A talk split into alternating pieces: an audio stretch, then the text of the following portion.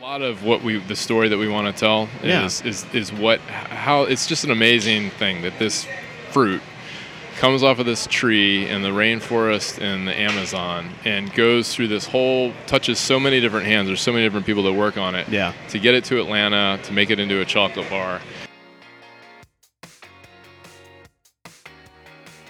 Hello, friends. Welcome back to the Atlanta Foodcast. I'm your host, Ben Getz, and I'm excited to bring you guys yet another story. And you know, speaking of stories, sometimes there's just one that really sticks with you. It's typically one that you want to retell to someone before you let them do the research for themselves.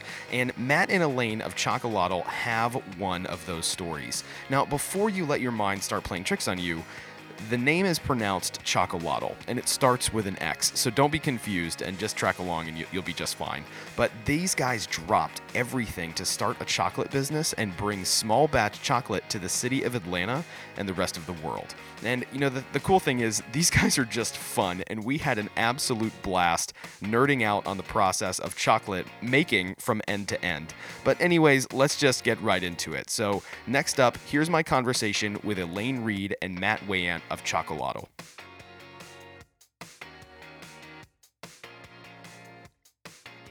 way into your life. Give me an idea of wh- what was it like for you guys growing up, and who was cooking for you? Did you have the the culinary bug, so to speak? And you know, what was there anything that kind of fueled you guys into getting into? I mean, you got you guys are a huge part of the culinary community here. So what what was it like for you guys growing up?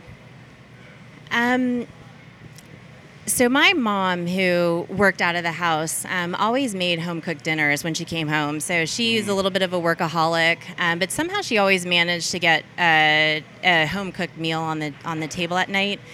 And um, it was my mother's Korean, um, and my father uh, is from New Jersey.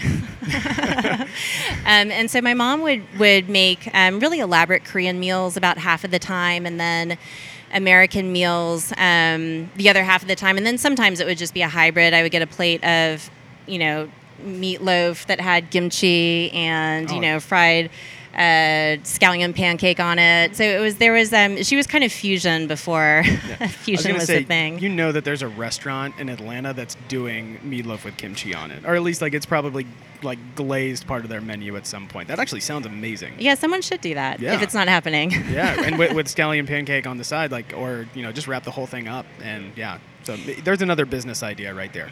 Yeah, I think I think someone should look into that. Um, so while my mom wasn't, she didn't have a professional culinary background. She was just a great scratch home chef. She could just find anything in the refrigerator and make a home cooked meal out of it. So I guess I grew up not necessarily thinking about the culinary arts per se, but I had um, the sense that cooking was a very approachable thing and Yeah. that it took creativity and you could always figure out the solution if you just looked in your kitchen. Yeah. Yeah, and I think uh, you know, for both Elaine and I, we both um, came from families that kind of sat down to dinner every night. Yeah. Um, that, and you know, I, um, and we really make an effort to do that uh, with our kids, and we, so you know, we cook from scratch. You know, most nights, and it's and it can be hard. I mean, you can be you know drained and tired at the end of the Oh, day, yeah. and Yeah. trying to keep the kids from losing completely losing Yeah. it. Even uh, making a peanut butter and jelly sandwich, sometimes you're like, oh, here we go. yeah. Yeah.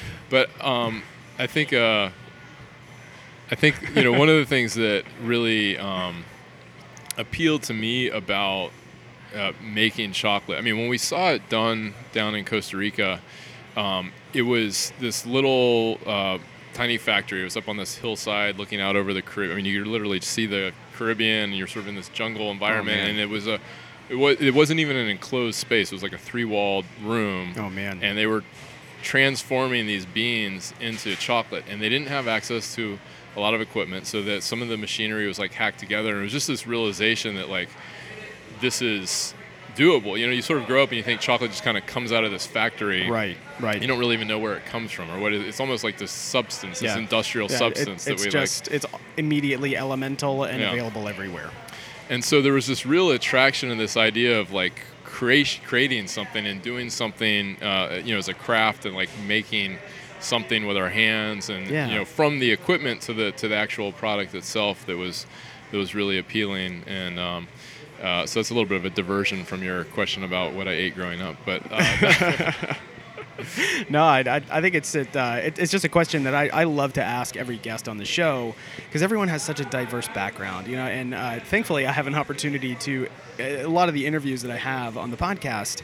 Uh, it, it's a couple, and one person came from a very deeply culinary family, just in love with being in the kitchen, or everything was centric around the kitchen or cooking, or they came from you know an, another part of the world but that was just ingrained in the culture. And then another person was like, you know, I got a degree in like you know engineering, and I I never even like cooked a meal until I was 38. You know, and but I think that there's something so to your point about something being made, something that you are doing with your hands and crafting, and it, it's it's easily a bug that can just hit the right person in the right way or even the wrong way and just foist them into this beautiful world. So I don't think there's one path, which I think is amazing. Yeah, So- and I think that you know from the work that Elaine and I had, done, oh, oh, well, I guess I won't speak for Elaine, but from the work that i've had done, um, it was it was very abstract. I mean, the final impact of, of what I was working on was not. I I wasn't that close to it. You know, I, I couldn't Right. see the final impact, and so there's something about going in and to a job where, at the end of the day, I've made these chocolate bars, or you know, I've fixed this machine to help us make the chocolate bar, or whatever it is.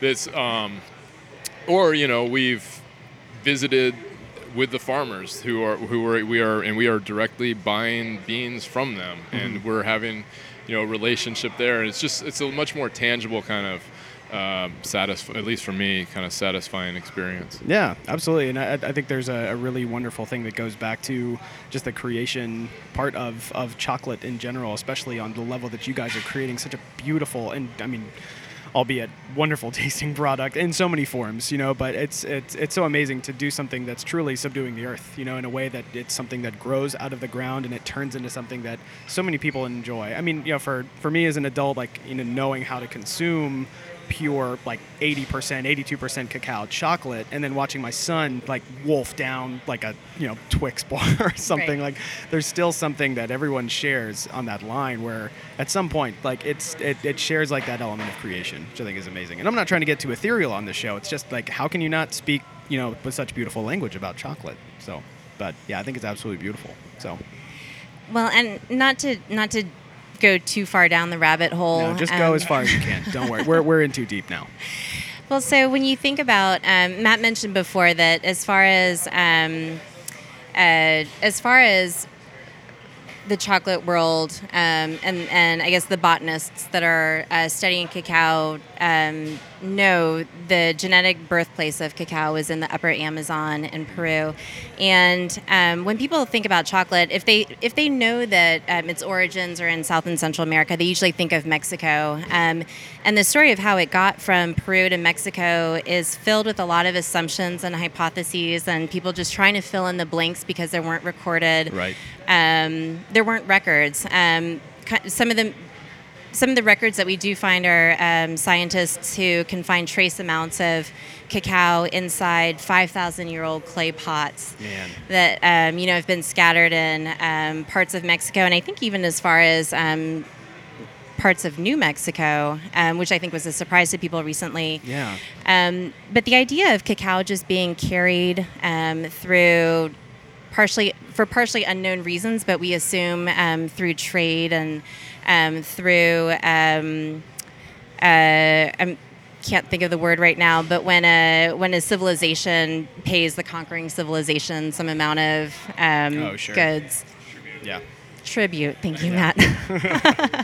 um, and uh, that being one of the ways in which cacao found its kind of um, hub in, in Mexico, particularly during uh, the height of the Aztec civilization. Um, so that's part of the human history of, um, of cacao. Uh, we also looking at the plant itself. Matt mentioned it's a really interesting looking tree. Um, and I would go so far as to say that it's um, the thing that's interesting about it is the oddness of these pods that are hanging off of it. Yeah. But the trees themselves are pretty unremarkable. If they didn't have pods on them, they would just look like spindly little trees that you would just think were one of the underbrush in a in a rainforest, and you wouldn't give that much more thought to. Yeah. Um, but they're really delicate trees. They're very susceptible to diseases. Mm-hmm. Um, they take a long time to fruit. Um, they don't have a super long life. Um, and they don't yield a lot of fruit either. Um, and so the um, going a little bit on a tangent here, but um, when you think about the amount of labor that happens on the farm just growing and tending these cacao trees, it's a it's a significant amount of of work. And when Matt mentioned that we go down to some of the farms that we work with. We really feel like we add uh, or a lot of value um, is created for us by being able to go down to those farms and meet the farmers and really get a good appreciation of the amount of work that they have to go through. Yeah.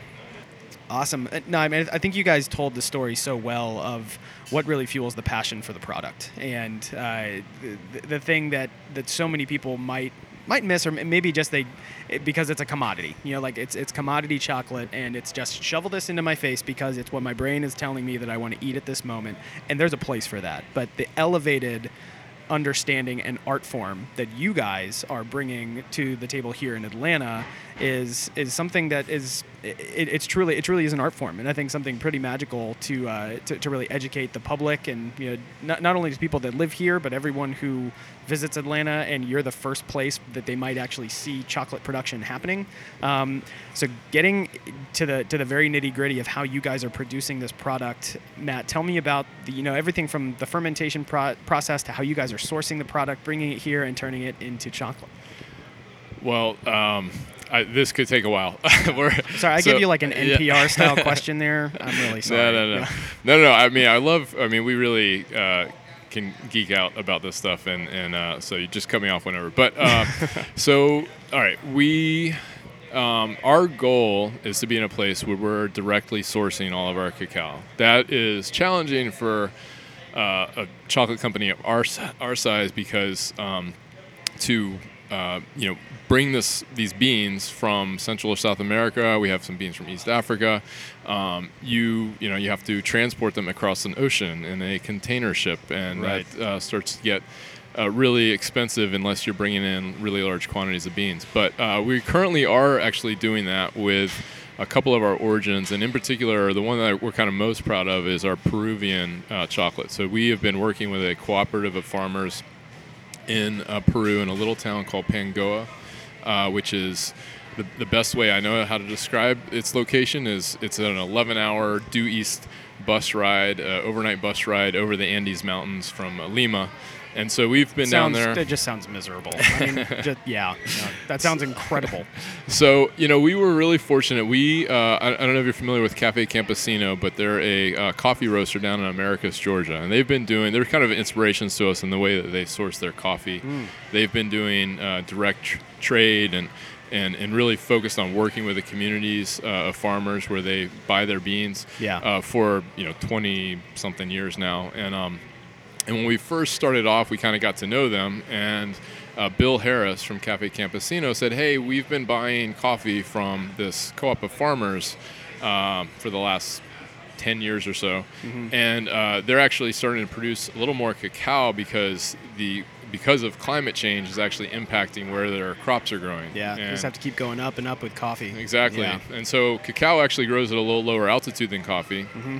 But the cacao was starting to grow a little bit higher up the mountain, and there was sort of more opportunities for them to grow more of it. And but they didn't really have a market uh, for their cacao, and so Wow. um, so we said this sounds great. Let's go down and check it out. And um, we ended up going down with a couple of other chocolate makers. So one of the, great things that, about the craft chocolate community is that it's it's getting much bigger. It's growing a lot, but it's still pretty small and. Uh, and a lot of folks know each other, and are it's very co- collaborative and cooperative, and it's not kind of sharp elbows and like you Yeah. know, um, uh, just sort of uh, last man standing kind of uh, competition. So uh, we've been working with this group of chocolate makers, uh, Raaka Chocolate up in Brooklyn, and Parliament Chocolate out in California, and Yeah. French Broad Chocolate up in North Carolina. Oh yeah, French Broad has become yeah. I mean, Yeah. it's it's like if you're going to Asheville and you don't make it to French Broad, like there's something wrong with you. You know. Well, Dan and Jael Rattigan, I'm just going to give them a plug because they are they're the husband and wife owner of French Broad, and they were actually in Puerto Viejo, Costa Rica, about seven years before us. We didn't Oh, know no any way. of this at the time, but Amazing. It ties so uh, much of your story yeah. together. That's so cool. So they moved from Puerto Viejo back up to Asheville and started French Broad uh, chocolate, and they actually started a little restaurant called Bread and Chocolate down Yeah. in Puerto Viejo. Uh, that we it still exists. We went there and It's amazing. again before we knew any of their story Um, and they're just amazing people. I mean, they, they are so generous, and they've really kind of been mentors to us in, Yeah. in helping us figure this whole thing Yeah, out. But there's like a dotted line between Atlanta and Asheville, and just on the culinary scene. I mean, like people like Katie Button, and then uh, Meherwan Irani from Chai Pani here, and you know, there's there's just so much. I, I I feel like travel between the two cities, and I, I just feel like on a culinary level, there's just such great collaboration, and Yeah. it's it's just amazing. I think to see, you know, a couple uh, like if you go to French Broad, it's just so easy to see so much of the story of who they are is poured Yeah. into their business, and I mean, I think it's amazing. You guys are emulating so much of that community, like you mentioned, around you know chocolate making. So I, I think it's great. Yeah, I mean they're they're just they've been inspirations and and um and you know there's it's fortunate. I mean there are a lot of people like that in the craft chocolate world too, which has Yeah. been great. But um, uh, so you know we've been working with that co-op uh, for four years now. I think this is maybe the fourth year, third or fourth year, and um, we when we first went down to visit, uh, we you know. Uh, you know, so we've also been working with a guy down there uh, named Steve Bergen, who is with Conservation Cacao. And so basically, his goal is to preserve rainforest through through encouraging cacao cultivation. Because one of the great things about cacao, unlike pineapple or palm or or uh, banana, is that you don't go in and clear cut rainforest and plant cacao trees. That it it helps cacao grows best under a canopy, and so. Um, it's a, way more environmentally friendly than some of these other Wow. uh, forms of farming that happen in the rainforest. Uh, and so, you know, the first time we went down there, uh, you know, we saw they have great genetics. I mean, the trees were you know, these uh, native uh, trees uh, that, you know, were um, producing great fruit.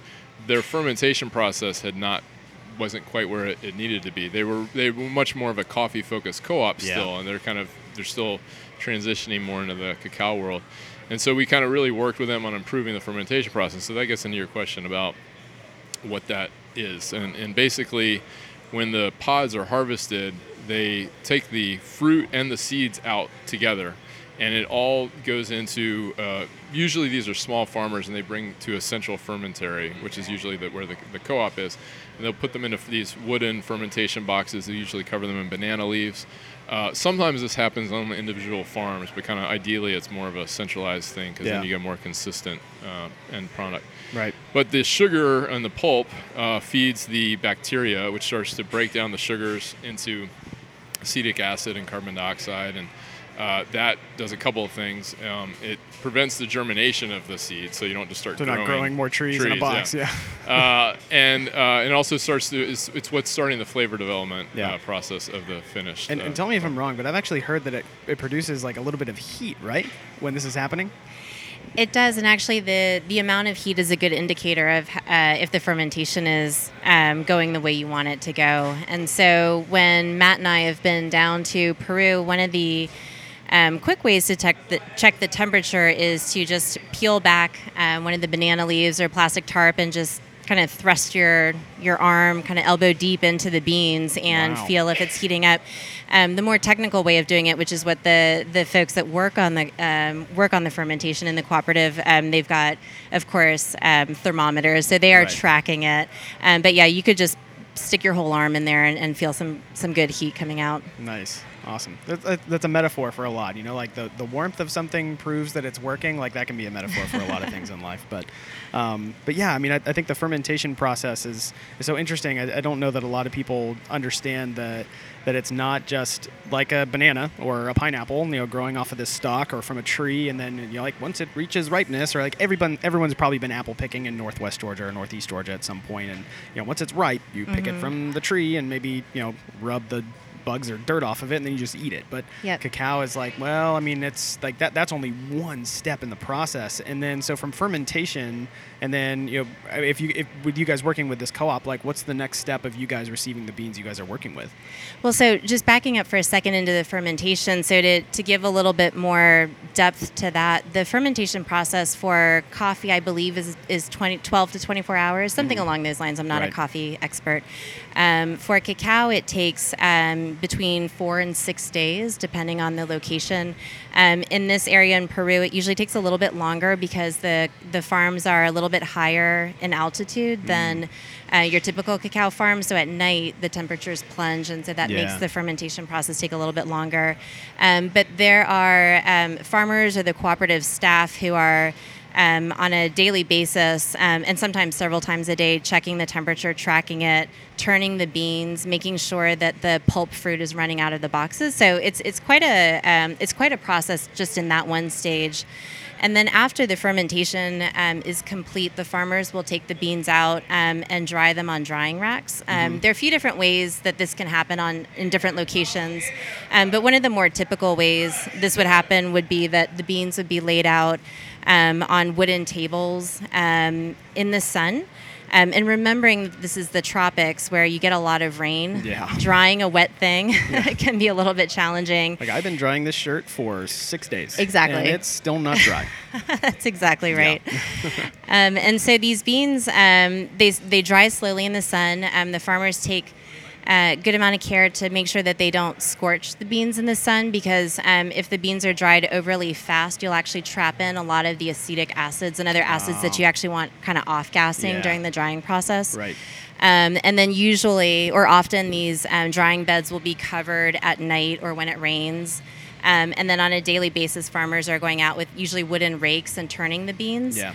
Um, and the, the drying process, again, depending on the location, can take several weeks. So from the time that the beans are harvested to the times that they're um, fully dried can be a month. Man, goodness. Yeah. So you're already building in so much time before you guys even receive anything to work with. And I mean, just, just to put that in context for, for anyone who doesn't know, I mean, like the, the labor, the love, the people, the travel. I mean, just, just getting this product for you guys to bring it here to Krog Street Market. I mean, what a journey. And you know, I would just say another thing. I mean, I think we're we're pretty passionate about this part of it because that's that's a lot of what we the story that we want to tell Yeah. is is is what how it's just an amazing thing that this fruit comes off of this tree in the rainforest in the Amazon and goes through this whole touches so many different hands. There's so many different people that work on it. Yeah. To get it to Atlanta to make it into a chocolate bar, and you know, for comparison, you know, uh, there that's not how usually industrial chocolate, what the process that those beans go through. Yeah. So there's a lot of times in industrial chocolate, the, the beans aren't even fermented. They basically take them out of the pod and they dry them and they throw them in a sack and they get shipped to a factory in Switzerland and they get thrown in with a bunch of other beans and they just roast the hell out of them. Yeah. I mean, it's similar to coffee. You get, you know, uh, bad beans. Well, you just roast them really hard, you Yeah. know, and then you get a kind of a Black burnt coffee yeah, flavor, black or sludge. burnt, yeah, yeah, yeah, yeah. burnt uh, makes chocolate great flavor. makes a great espresso depending on who you are. And you know, if you put enough sugar and enough milk and enough other stuff into the chocolate, then you know it just sort of tastes like sweet candy, and that's Yep. what it is. And so you know, I think um, there's nothing. I mean, I'll still kill a, ki- a Twix bar. You know, there's nothing wrong with, Oh, uh, with you, yeah. candy, but you know, I think this is you know, um, and not to sound pretentious, but you know, we're trying to do something different, and I think Mm-hmm. we really want to tell the story of chocolate so that folks have an appreciation for all of the work that happens, you know, in the country of origin, whether it's Peru or Ecuador or Yeah. Madagascar. Yeah, and I think the craftsmanship side, you know, the the thing that I love to speak to is in Atlanta, there's quite a bit of latitude to do what you guys are doing. It's it's not to the point where it's it it's you guys are filling you know just another block of what someone has done 15 times over. I feel like what what you guys are doing with your business is not only from the level of education but also sourcing a product. And you, you mentioned touching so many hands like the work that it creates for other people. Uh, it, I, I love that about Atlanta and the, the fact that you guys are here in Krog Street Market that puts it on such a wonderful platform for people to understand and, and, and read and hear about your story individually how you guys came to be business owners is one is one beauty of it. But and and the level of of education and romanticism that you guys bring to something like chocolate you know through handing someone a bar over the counter um, or or goodness like that blended like frozen chocolate drink and I want to talk about that in a minute um, in so many forms. Like it, it just brings happiness to people, but it also leaves them with knowledge, which I think is wonderful. So Well, thank you. That's what we're going for. yeah. And we're done. Have a great afternoon or evening or wherever you are. But um, but yeah, and you know, I mean, I think you know, moving and, and hearing a little bit about the you know the the fermentation process where you guys are sourcing beans, so they come here. Mm-hmm. So you guys are actually, I mean, today, like you, right before we started this, like you guys have a truck of beans that are waiting to actually come in. So you guys are actually processing chocolate right here in Krog Street Market. I'd imagine on what's a daily basis. Yes, it's definitely a daily basis. So yeah, so we actually got a shipment of beans from um, Nicaragua and Madagascar both arrived, uh, which we're excited about. We've been out of Madagascar, which is a customer favorite for a little while. Yeah. So we just got got some beans back. So if anyone out there has been waiting, give us about a week. we'll have some more of them back on the shelves. Um, but yeah, it, so one of the reasons that we wanted to build our space the way we did in Krog Street Market was we wanted to kind of um, make the process as transparent as possible because, as I'm sure a lot of your listeners know, and you know, um, chocolate has um, a pretty shady underbelly. Sure. Um, there's a, there's a lot of inequity in the supply chain Yeah. um, and uh, and in the labor, and um, I think that what we wanted to do is to be able to educate customers because Atlanta is a city where people are so knowledgeable about food and love food. And Yeah. so I think any opportunity people get to learn more about food, um, folks jump on. And so we really wanted to be able to provide. Um, an educational forum as well, um, and so literally you can see the process being made. Yeah. So you could also, from smelling the cacao as we're roasting it, Yeah. um, through hearing the really loud vibration of the chocolate when it's being tempered. Um, but all of that is on view here. Yeah, which I think is awesome. You know, I mean, we we live just down the Belt Line, so I'll walk here. My wife and I will bring our kids. We'll throw them in the stroller. We'll come here. We'll get pizza at Varuni Napoli, or I'll grab sushi, or you know, recess has been a recent favorite. And um, but watching people like walk by slowly with their food or beer or whatever, and then they walk really slowly past your guy's shop, and they're like. I think they're making chocolate. Like, yeah, that's what you smell. Like, it's uh, you're on one side of the market and you're smelling chocolate being roasted, and then the next one there's like, bar- you know, it's it's just awesome. But I mean, it, it definitely invades everyone's septum. Like when you guys are, are roasting chocolate, it's it's pretty awesome. Yeah. So, um, but yeah, talk to me a little bit about like being here in Krog. You know, I mean. Establishing like your guys' first business, you know, like in your first take at this, like what's it what's it been like since you guys opened here in the market? Um, I mean, this has been a really great opportunity for us. I really don't think that we could have, um, I think, launched our a new brand, a new company, um, and gotten the traction that we've been able to get so far if we weren't in a place like Krog Street Market. Um, I think that people who live in the neighborhood who um, come to the market on a pretty regular basis, whether it's to grab beer or wine from Hop City or to get sushi or pizza or barbecue. Yeah. Um, I think that um, you know, we get a lot of visibility among um, residents, and then it is also a tourist draw as well. And so it has been a great opportunity as a new business. Um, but I think on a maybe a deeper level, um, it's been a really good opportunity for Matt and I to get to know others in the, the maker world and the craft food and beverage world here in Atlanta. Sure. Um, so it's been really nice being able to, to form some friendships with the other owners here. Yeah, and that was another question I had for you guys is like, you know, being an established business. I mean, you know, I've, I've been, you know, in and around Atlanta since 2013. So it, just in that short five five year span, you see a lot grow, you see a lot change, you see a lot come and go, and you know, people establishing their businesses here is like the next, you know, like secondary market, you know, and it, it, it grows. It grows a lot. And the one thing that I love is, you know, mentioning like the latitude of being a business owner here, especially a restaurateur in the culinary community, seeing the collaboration between a brewery and a restaurant or a roaster of coffee and a local coffee shop or a baker, you know, the, the list goes on and on. But what's it been like for you guys to collaborate with other, you know, restaurateurs, chefs, businesses in Atlanta? Yeah, I mean, it's uh, you know, I just to echo everything that Elaine said. I mean, we're just really fortunate to um, be in a place like Krog where we have Little Tart, you know, um, right around the corner, who's you know they're using our nibs and some of their uh, their cookies and Favorite chocolate chip cookie in Atlanta. Yeah. The whole wheat chocolate. Oh my goodness. well, Yeah. everything Sarah makes is pretty amazing. Oh, amazing. yeah, she's a she's a Uh, magician. no you doubt. know, um, Ticonderoga Club is, you know, you know, they they do all sorts of creative stuff in the kitchen, and Yeah. they'll, you know, it's funny. I mean, it's just great to be here because they'll they'll come over at you know like four o'clock in the afternoon and be like, oh, you know, we just have this idea for you know something. We need some nibs, or we need some, you know, we need like eight ounces of chocolate or something Right. like that. You know, and so that's just kind of been fun. And then you know we've done collaborations with Wild Heaven, uh, uh, who is uh, came out with a.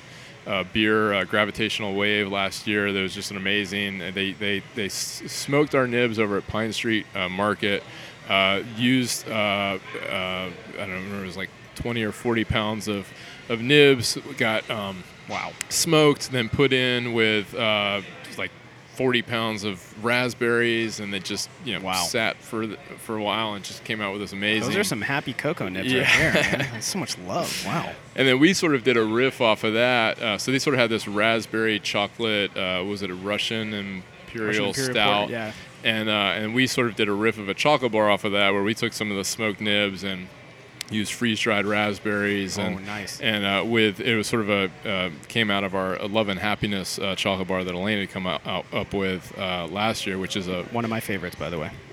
well, and we just actually found out today we won an award. Uh, the uh, uh, what was it? The London International Academy of Chocolate. Um, I'm not going to get. I'll let Elaine say. It.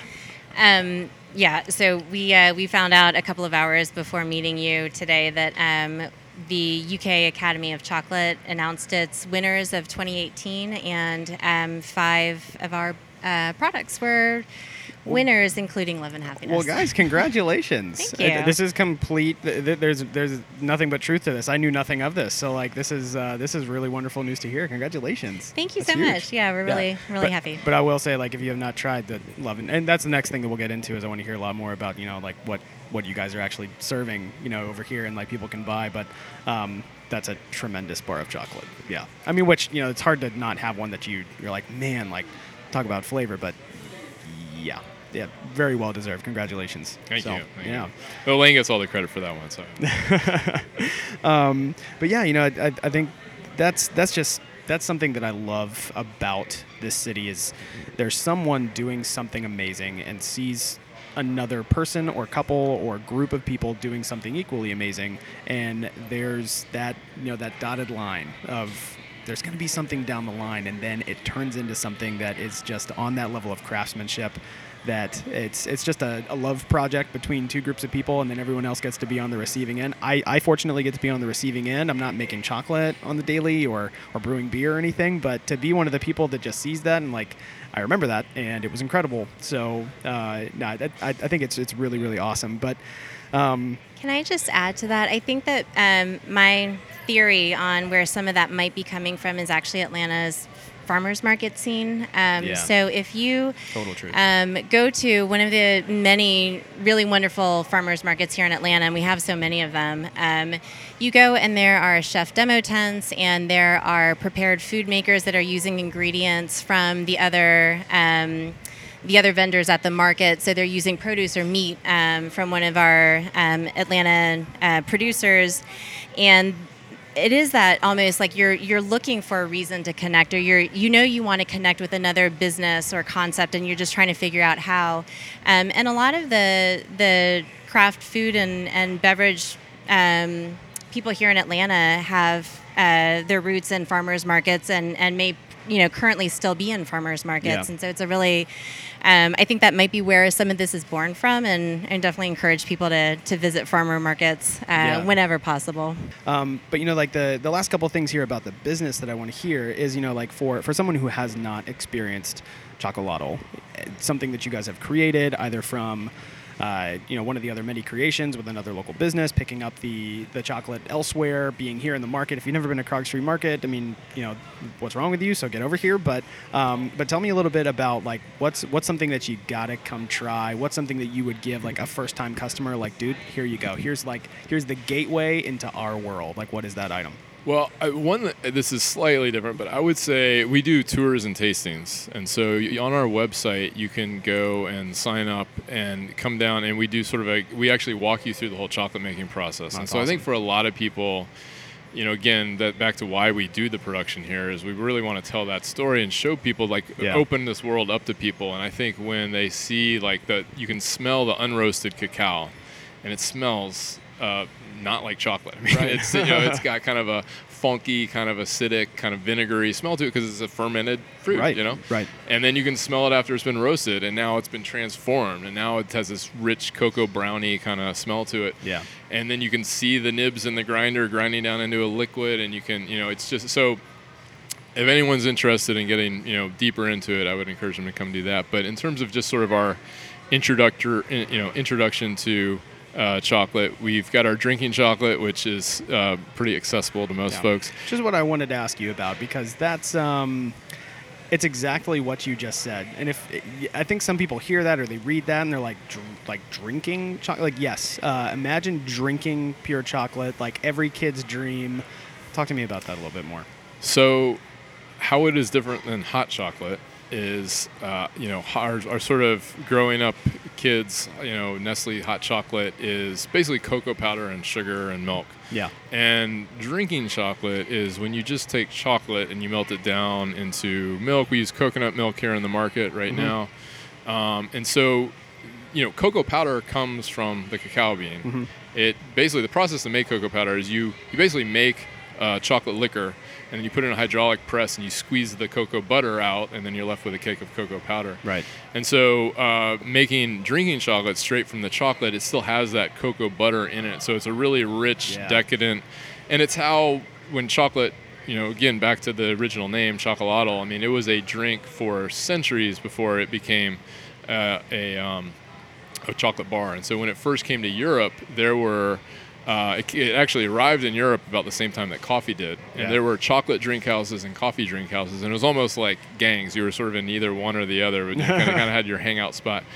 And uh, and so you know we wanted you know kind of share that with folks, and we do it as a frozen uh, drinking chocolate as well, Yeah. which is same recipe. We just put it in a slushy machine, Oh, and gosh. it's uh, Yeah. it's it's pretty good. Yeah, no, I, I, I would agree that it's it's it's mm, yeah much more than pretty good, man. It's it's something, but also like it's an indulgence, you know. So it's just like the little bit, but man, like it's so much fun to have that, especially on a day like today. Like it's pretty pretty warm, but you know, like man, it's such a treat, such a treat. We are we're working on get. So this is uh, I think the other thing that will be exciting if we can ever actually get this um, cacao pulp, like the fruit that uh, is used in the fermentation process, is actually delicious. It's tart but still sweet. Um, and uh, uh, how, how would you describe like the? It definitely has a tropical fruit flavor. Mm-hmm. So maybe if you imagine pineapple mixed with a little bit of mango or Yeah. maybe mangosteen, something like, but very, very kind of tart and sweet tropical flavors. Mm-hmm. And so we're, um, I think we're gonna be able to bring some in, and we're gonna do try to do that as like a frozen cacao fruit uh, drink, which I think will be cool for people to Yeah. try something kind of completely different. You know? Totally. Yeah, no, you, you guys got to be careful with that information though, because like the person who's gonna really latch on to, you know, something that's really unique and maybe a little whimsical is like they're gonna come knocking on your door or your food stall over here. But yeah, um, no, that's awesome. And then like you know, real quick, I just want to I, I want to mention, I mean, especially speaking about a, a bar, you know, like. Um, if you come to your guys' stall here in Krog Street, I mean, there's like the display, beautiful display, by the way. Um, but there's an array of, of products to choose from. Like, what's like the what you know? What, what do you recommend for the customer that hasn't experienced you guys? Like, do you buy like you know one bar, two bars, like, and what would those be? Um, so I think maybe the, the sort of gateway bar for our products would be. I, I know I use that a lot, but I gravitated towards that too. Um, would be a bar that we call Kissed Mermaids. The name is actually an allusion to a Pixies song. If you uh, know Wave of Mutilation, that's where Okay. that, that name came from. Um, but it is uh, it's our version of a milk chocolate, but we use coconut milk rather than dairy. Awesome. Um, so as of right now, all of our products are actually dairy free. So if you are a vegan or for whatever other reason are avoiding dairy, uh, everything that we make would be accessible to you. Um, but it's a, a coconut milk bar um, that's 60%, so it's a little bit on the sweeter side in comparison to the other chocolate bars we make. Um, and then we sprinkle on the back the roasted nibs. And nibs um, is just the word for the broken cacao bean after it's been roasted. Right. Um, so we sprinkle the nibs on the back, um, and we infuse sea salt with vanilla and sprinkle that on the back too. So you get creamy, crunchy, sweet, salty, um, and that is definitely our our most popular bar. So I would recommend that to the to the person coming to visit us for the first time. awesome. Yeah, it sounds great. That I actually haven't had that one yet, so that's probably going to be the one I'll pick up today. So, Um, well, before we get into the, uh, the, the the fun the fun stuff here um, for the very end of the show, I just want to know like what other than you know bringing in you know part of the part of the, the cacao you know like the, the pulp you know and doing something that's you know completely new to everybody like what's next for you guys with Xocolatl? So that's been the big question for about two years now. Um, we are actually uh, in dire need of a larger production space. Um, It's a great problem to have. we make chocolate in, in perhaps the most uh, inefficient way possible just because of our small um, space that we make it in. Uh, our actual actual production space is probably about 200 square feet. Um, and so uh, it's an efficient use of space, but um, we'd be able to make our chocolate and more of it, I think, with more space. So we're looking for um, the n- next home for an expanded factory. Excellent. That's exciting, though. That's really exciting. Yeah. It's like uh, maybe making chocolate in a tiny house isn't something that you need to do uh, only only to like a certain scale. So That's for, the, right. for the people who are really uh, romantic about small spaces, you know, it, it can only take you so far. But um, excellent. Well, thank you guys so much for sharing your story. I, I absolutely love what you guys are doing. I mean, again, if you have not made it to Krog Street Market for any reason, have not visited you guys at Xocolatl, experienced first and foremost just chocolate in bar form, but then graduating into drinking chocolate. I mean, again, you talk about Gateway, like that's the next perfect place to land. But um, pay these guys a visit. Uh, I, I love what you guys are doing. Thank you again so much for telling me your story. I really appreciate it. Um, the last portion here, uh, just for the last couple minutes here, is a, is a portion of the show that I call On the Fly. They're just kind of simple questions, like just kind of meant to be fun, getting to know you guys a little bit more.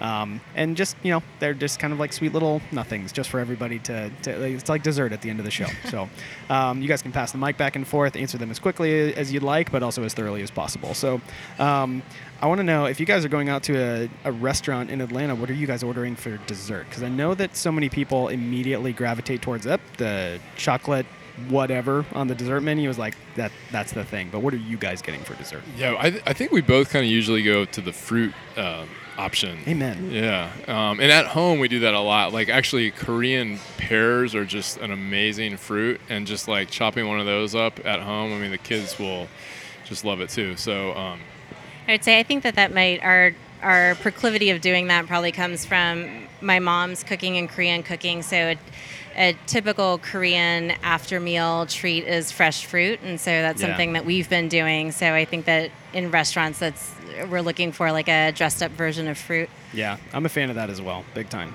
Um, this is the question that I alluded to a little bit earlier. I ask everybody. So it's either Krog Street Market or Farmers Market. Not that you're choosing necessarily, but what is the occasion that you're coming here? Obviously not for work, since you guys are working here, but what's something that you're coming to a to Krog Street Market for, and which Farmers Market are you going to, and which one?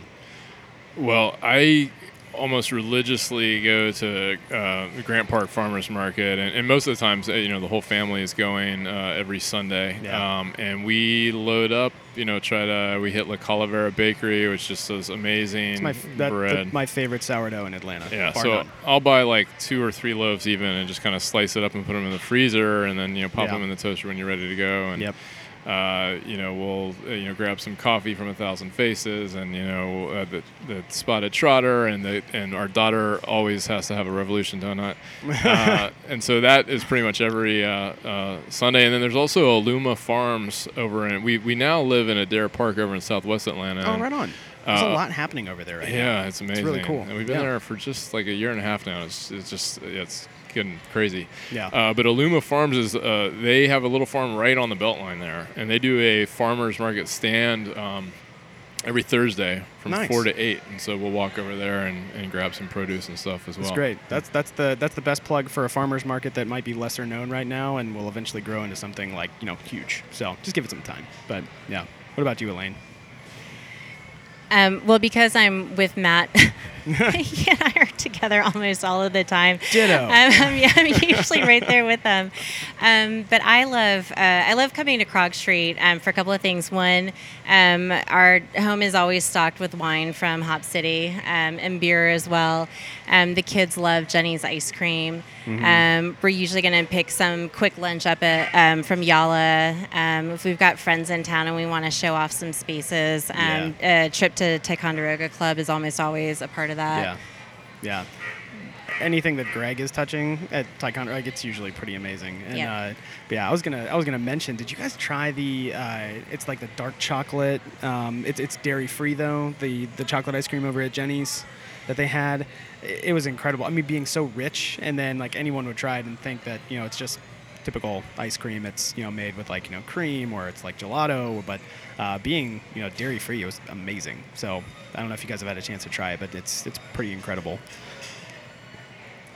I'd actually do a little plug. Uh, Jeni's is amazing. Um, Yes. And uh, but Queen of Cream, also right around the corner, Ah. uh, is actually using our chocolate in uh, some of her, and she has some non-dairy. Uh, she has a chocolate sorbet, I think, with, um, with some of our uh, chocolate, and that's been also a kid favorite. So we sort of Yeah. bounce back and forth between Jeni's and Yeah. Queen of Cream. As Paul Calvert walks by as we're doing this interview. Shout out to Paul Calvert. He doesn't know who I am, but yeah, whatever. Um, really quick one for each of you. So tell me in like one word, maybe two. You can, you know, it's America. You can do whatever you want. But uh, using chocolate in a drink, a pastry, and a cocktail. What does that look like? And that might be way too. Or, or you can choose one of those three. What's your favorite? So this um, this recipe is actually from my uh, sister-in-law, who is from El Salvador, and she when she um, when we told her that we were getting into chocolate making, um, she had recently come back from, or I think she was just going to v- visit some of her family in El Salvador, and so she came back with some cacao beans that she got from the local market there and handed me a handwritten recipe that was very um, very vague and full of generalizations which is exactly the kind of recipe i like Yes. i prefer when it's not very specific at all Like it says, you have to it just, figure it out It says like enough sugar. You're like, I don't know what that means, but I'll figure it out. Right, exactly. So when there's a little bit of a puzzle involved, that, Yes. that makes it more fun. Yes. Um, but so it's a traditional way of drinking chocolate. Um, I think it's similar to a lot of drinking chocolate in um, in Mexico and Central America. But um, you can actually uh, take roasted cacao nibs and grind them up in a. If you have a coffee bean grinder or a Vitamix, you can grind them in there. Yeah. Um, if you were to roast some orange peels, um, just put them in your oven and let them roast on a low heat for about an hour or so. Um, and then throw that in with the ground up nibs along with some salt, pepper, and cinnamon. And I'm not going to tell you the proportions, so if anyone wants to figure this out, they can. Um, but when you're done grinding it all up, you'll get kind of a, a clay or Play Doh consistency. Oh, wow. um, so then you can roll that um, mush that you've got now into little balls um, and then store them. And then if you wanted to make your own um, sort of coarse ground drinking chocolate, all you would need to do is drop one of those chocolate balls into a mug with some boiling hot water, give it a stir, and you're going to have like an authentically gritty, um, super delicious, citrusy, cinnamony, uh, authentic drinking chocolate. That's my favorite answer to any question I've ever had on this portion of the show, and that sounds awesome. It's delicious. I love it. Maybe maybe I can grab like a copy of the handwritten recipe and like I'll you know cut my own path with that one. But that sounds fun. I will That definitely sounds send it to you, really, yeah, that sounds yeah. really fun. Um, what about you, Matt? Um, well, I'll, I'll do another plug this time for uh, Treehouse Milk. My sister Bess actually is. I uh, love those guys. Yeah, so she uh, she and Kate are uh, the co-owners of Treehouse Milk, and so they do a pecan milk, and they'll uh, they also use our nibs in their um, cacao almond milk. But they did one last year that was like a, um, a white Russian, but with like uh, with their uh, chocolate, uh, I think almond milk that they made, um, you know, with our nibs. So that was pretty delicious. Yeah, well, I love uh, uh, from their branding to the product itself. I mean, yeah, walking by those guys over at the Green Market on Saturdays. Oh my gosh, I, I just it's such a neat thing, and um, I love what they're doing. So it's just fun. You know, we get to celebrate all the other business owners on this show as well. So, um, but the last question I have for you guys, and I ask this to everyone, and it's meant to be the funniest question of all. But and this is maybe an easy one because you guys uh, are married. So, what do you guys have in your fridge at home right now? And you have two kids like I do, so this might be a really fun answer. Um, not a lot, honestly, because it's Friday and we missed the Aluma farm stand yesterday, which means the last time we got food was last Sunday. So our refrigerator currently is pretty bare. I think we have like three giant tubs of different types of kimchi. Um, Ooh, And nice. if we can sort of struggle to Saturday, where we might go to the Morningside Farmers Market, or make it till the Sunday Grant Park Market, we're going to kind of stretch what we've got until then. Nice. I like that. Uh, hey, there, you can never have too much kimchi. Honestly, we might break down and go to Kroger today, but Uh, I love that. Oh man. Well, Elaine, Matt, thank you guys so much for being on the show. It was such a tremendous pleasure. Again, hearing your story, what you guys are doing here at Krog Street is magical. So thank you, thank you, thank you. thank you. Thanks for having us. Yeah, absolutely. Yeah, thank you for for finding us interesting. It's impossible not to. Thanks, guys. Well, if you're anything like me, I'd imagine that you're going to want some chocolate after listening to this episode. So, if you want to get your hands on a few of those award winning bars that we were talking about that these guys are actually producing right over at Krog Street Market, go ahead and check out their website and order a few, or just swing by their stall and grab some for you and your loved ones. But the Madagascar and the aptly named Love and Happiness are my first recommendations for you. So, definitely get out and try some. But huge thank you to Matt and Elaine for joining me for this episode. It was an absolute pleasure. And again, please do get out and try some of these guys' amazing chocolate. It'll make your day better. But also, a really fun fact if you were listening, Matt actually mentioned his relation to the folks from Treehouse Milk, and I'm actually really excited that we have these guys for an upcoming episode in just a few weeks. So keep your eyes out for that announcement, but I'm really excited just for, you know, a little shameless plug for another episode coming up this summer. But with that, we're going to wrap it up. So I cannot wait to bring you guys more stories from local chefs, culinary entrepreneurs, and people who are making Atlanta the greatest city for eaters. I'm your host, Ben Getz. Thanks again for listening to the Atlanta Foodcast.